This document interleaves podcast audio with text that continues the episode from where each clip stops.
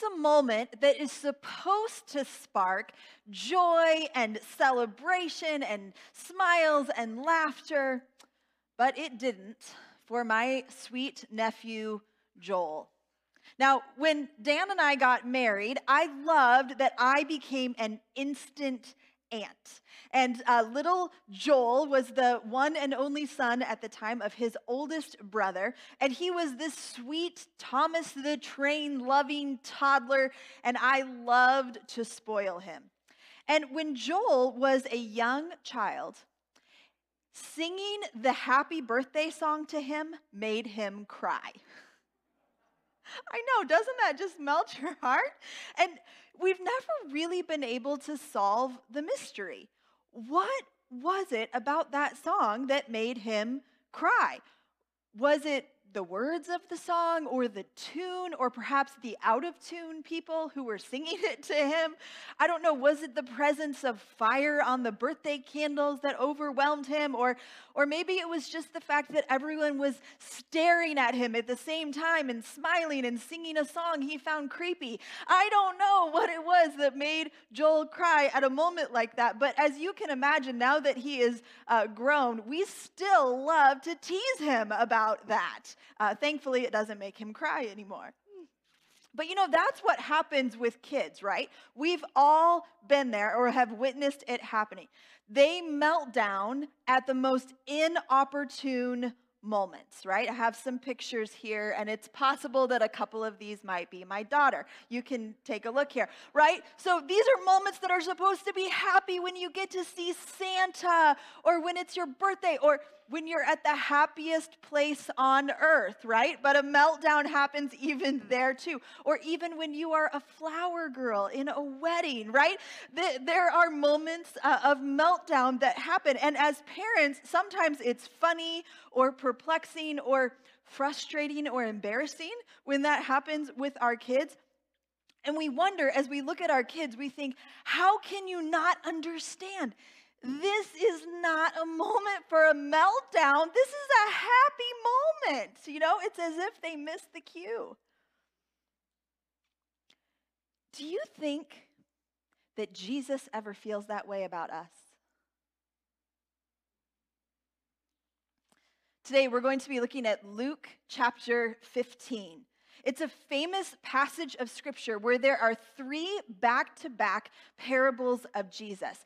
Uh, these are three stories of lost things. We have a, a lost sheep, a lost coin, and then a lost son. Now, the third of these parables in Luke chapter 15 is the most well known, the lost son, which is also called the prodigal son. Perhaps you know that story well. And in each case, these are stories of celebration. They're stories of rejoicing in what has been found.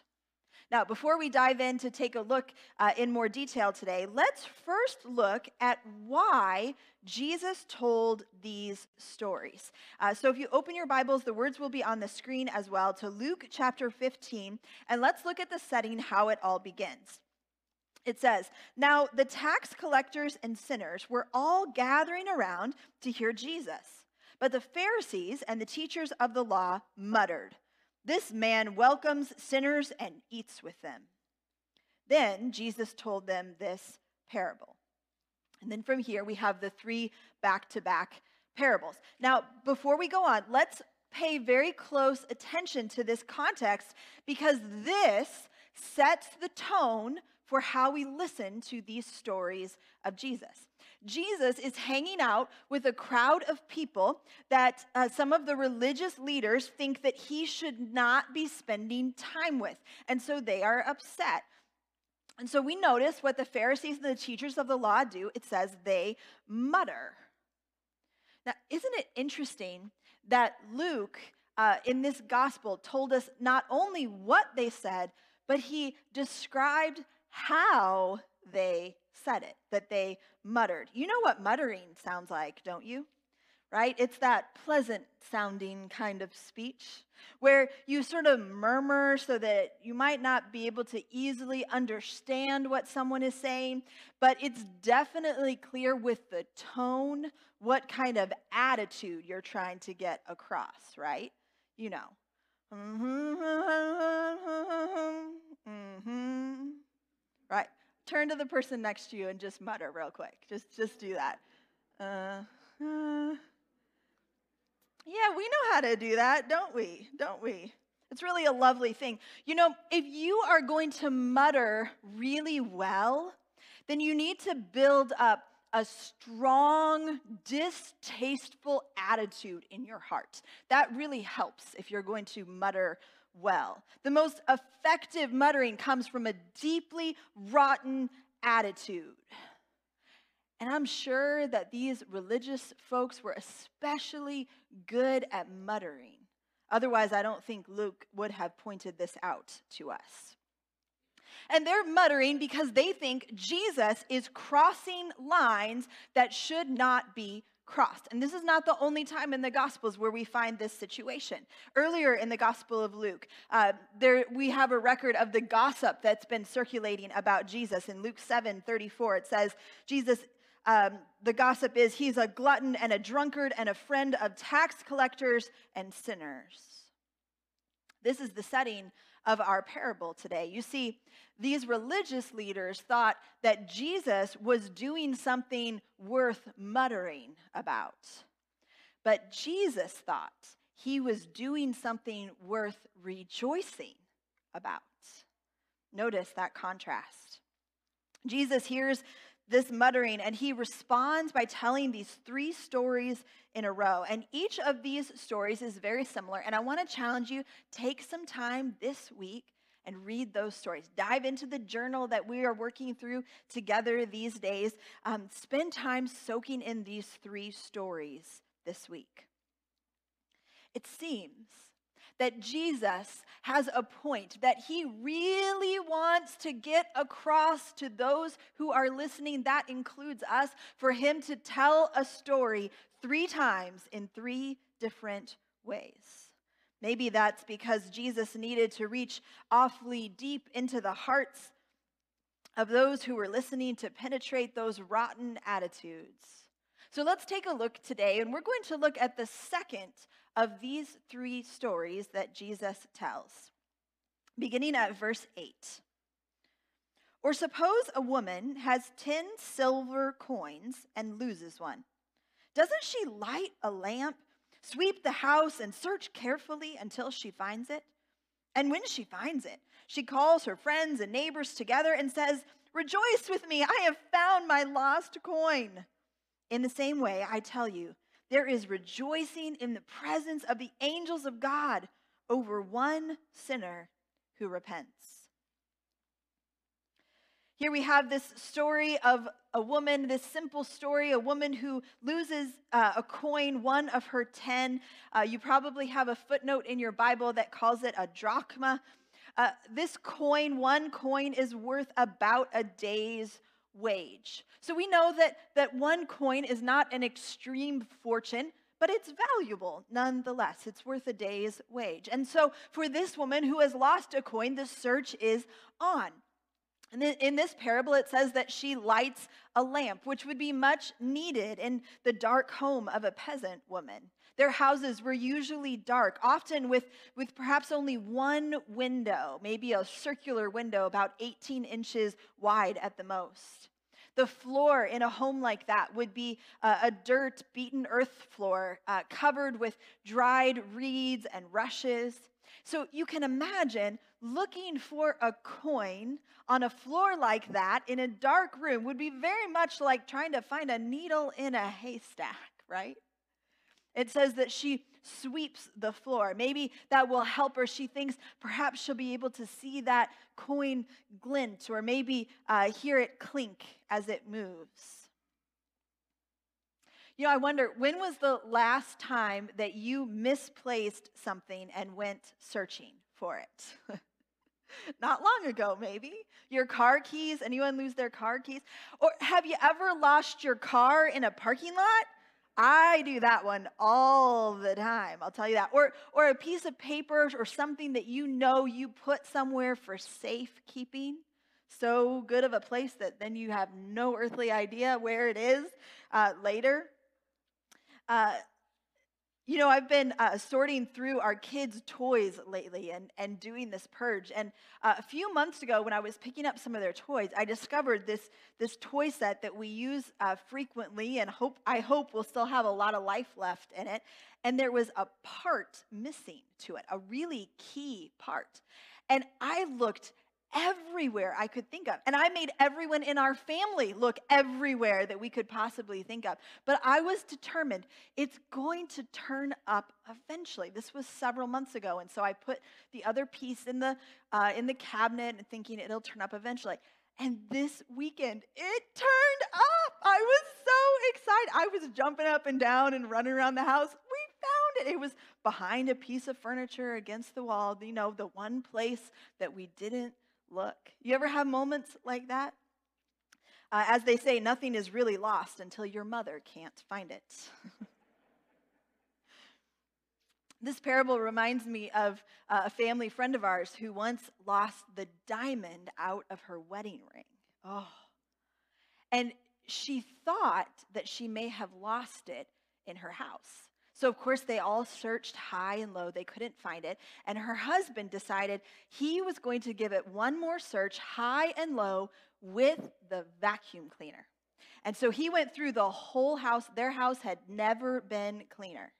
And when he was finished, he took an old sheet and put it on the ground and uh, slit open that vacuum cleaner bag, dumped out the contents, and the diamond was there. Uh huh. And we all know that story because we were rejoicing with them. It was a moment worth celebrating. We all have those kinds of stories of when we find something of great value uh, that has been lost. And we think about the woman in this parable, and something of value to her that was missing, that was lost. And she finds it and calls her friends together to tell them the story. I bet she told them, You'll never believe where I found this, right?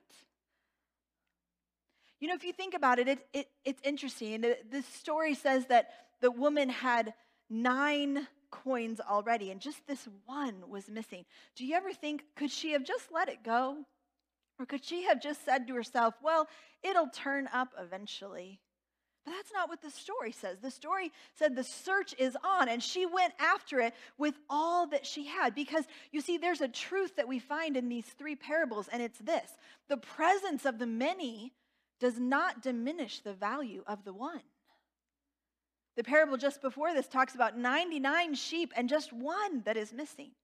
Even if you have 99, or even if you have nine, but one is missing, the value of the one is not diminished. Jesus is communicating to us that every one matters.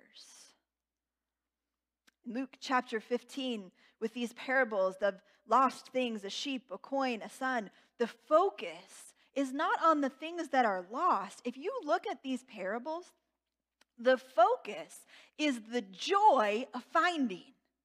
That's what Jesus is driving towards in every one of the parables. In fact, uh, you know, if you look in your Bible, you'll often see uh, in many translations that there are headings over different sections of Scripture. Those were added later by translators. And, uh, uh you know, I, I, uh, uh, a pastor that I've sat under for a while, I remember him talking about this section of Scripture, and he said, you know, we really should change these headings here not making the focus the lost things, but we should call the lost sheep the reclaimed sheep, and the lost coin the rediscovered coin, and the lost son the restored son.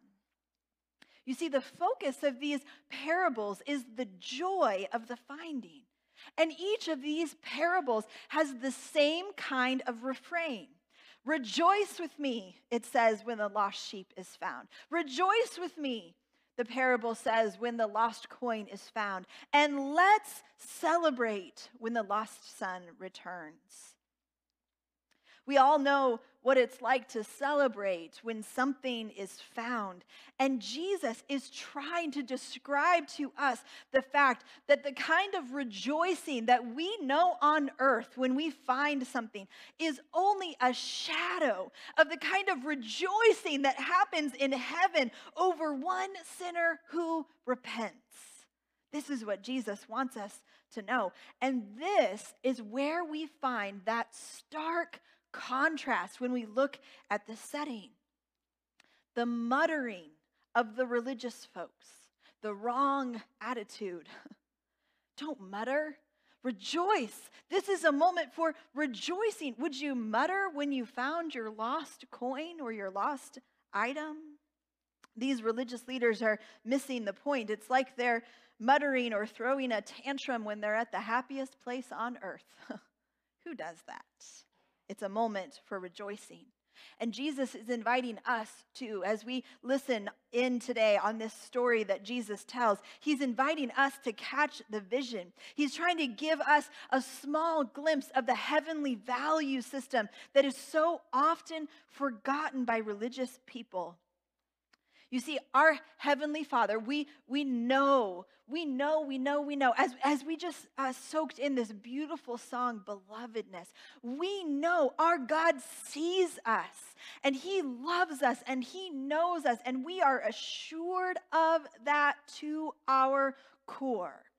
And this story makes clear that the gaze of God is intently focused on those who do not yet know him. The gaze of God is intently focused on those who do not yet know him. Just as it was for the woman in this parable, so it is for God. The presence of the many does not diminish the value of the one. And our God is intently focused on finding. And these parables serve for us as an invitation to, to join in and to experience the joy of finding. Uh, and, and not just the joy of finding, but, but that we too can have an obsession with the finding. That the coin can't remain lost, it must be found. In the same way that, that people who God created and loves with an everlasting love cannot remain lost. They must be found.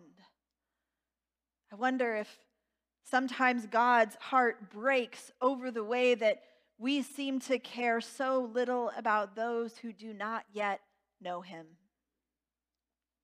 And these parables are an invitation for us to join in the rejoicing and to join the mission of Jesus.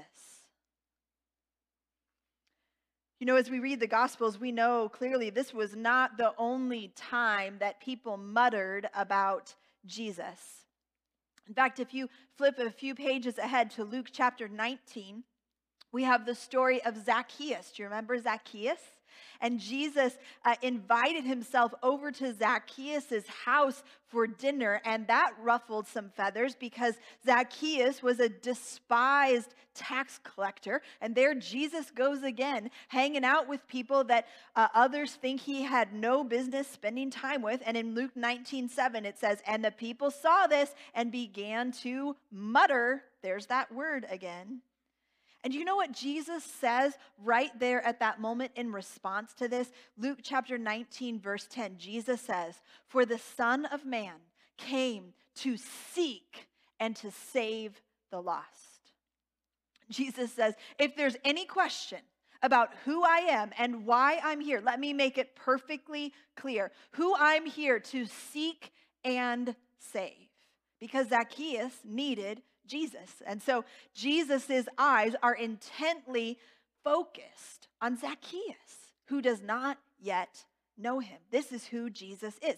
Jesus is in the rescuing business. And my friends, don't miss this.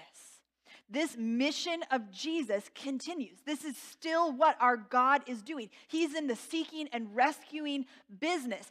And He invites us right here today, Alma Church of God, we are called the body of Christ, and we are commissioned to join this mission of Jesus, to be his hands and feet. And so we too are commissioned and invited to join God in what God is doing. As he is seeking and rescuing, we're invited to join him. And as we read these stories today, let us be reminded that when we cultivate an obsession with finding, it can get messy. People can disagree with the hows and the who's and the what's. Perhaps Jesus is partly telling these parables to remind us that an obsession with the finding can be quite messy. It was messy for Jesus. You know, when we look at the parable of the sheep and the parable of the coin, uh, the story begins in some translations, it says, if it was lost, who wouldn't? Or doesn't he or doesn't she? As if, of course, if, if something's lost, of course. It, it makes us ask the question or think to ourselves, and what about us? Is it, well, of course we would. Of, of course we will. The shepherd will leave the 99 and, and go into the danger of seeking the one who is lost. You know, in these stories, it says that when the sheep is found, and when the coin is found, and when the son returns, there is a party, there is a celebration. And you know, if you think about that, even that in and of itself is kind of a messy thing. Because the obsession with the finding leads to rejoicing, and the rejoicing usually costs you something. Because if you're going to have a party, you ought to have some food, right? and food isn't free. And I wonder if when the lost lamb was found, I, I wonder if then one of those sheep was slaughtered for a celebration. Or I wonder if when that coin was found, maybe she spent it because she was having a party to rejoice. And when the son came home, even though there had already been a great deficit, a deficit, I can't say the word, uh, a great expense to the father, he spent more money to have a great party, right? You see, it gets kind of messy when you find something and, and when you rejoice, it gets kind of messy. Jesus shows us it's not always easy to be obsessed with the finding, and it will cost you something. Maybe the answer to Jesus' question, well, who wouldn't go after this lost thing? Maybe that answer for us sometimes is, well, I wouldn't, and I don't, and I put my attention elsewhere. But Jesus is inviting us, just as he was inviting those religious leaders of the day, to eagerly say, I will, regardless of the cost. So here's what I want to invite you to think about today. I want you to think about sort of looking around at your life your relationships and your places of influence. Think about uh, your coworkers. Think about your neighbors or people at school with you. Think about uh, people that you interact with on a daily basis. And if it's true that the gaze of God is intently focused on those who do not yet know Him, who has God's attention? Who in your life, in your places of influence, who has God's attention? Who is it that God is seeking? Who is it that God longs to rescue? Think about that today. Maybe it's even someone who drives you crazy. Maybe it's even someone you like to mutter about. but what if God is inviting you to join him in the work that he's doing in that person's life right now the seeking and the rescuing. What if God is inviting you to join that mission to find that beloved son or daughter? What if today is an invitation for us from our great God to join him in the finding and in the rejoicing? You know, if you think about it, if you are a follower of Jesus, you know, there was a time then in your life before you knew God that his gaze was intently set on you. And think for a moment about the way that that has transformed your life. Think about this great love of God that has changed everything for you. And what a joy it is that we're invited to share that good news with others, to join what He is doing and help others encounter Jesus. You know, it may be that, that we are used to getting excited over finding our lost car keys or a missing part to a toy or a bargain. But could it be that our God is waiting for us to experience a kind of rejoicing that we have never known before? The kind of rejoicing that could only happen when someone encounters Jesus for the very first time. This kind of rejoicing will fill our souls like nothing else because this kind of rejoicing is a glimpse of heaven as the angels rejoice. My friends, you are invited to be obsessed with the finding. You are invited to courageously answer, I will, and join God's mission of seeking. You are invited to experience the messiness that comes when you are obsessed with the finding. And you are invited to experience rejoicing like you have never known before. Will you pray with me? Oh, our gracious God, we bow today with grateful hearts so grateful for your living word that continues to speak to us today. And God, I pray for all of us that, that you would disturb our comfortable hearts. God, would you help us to see others the way that you see them so that we can become obsessed with the finding in the way that you are? God, would you help us to be people who choose rejoicing over muttering when it gets messy?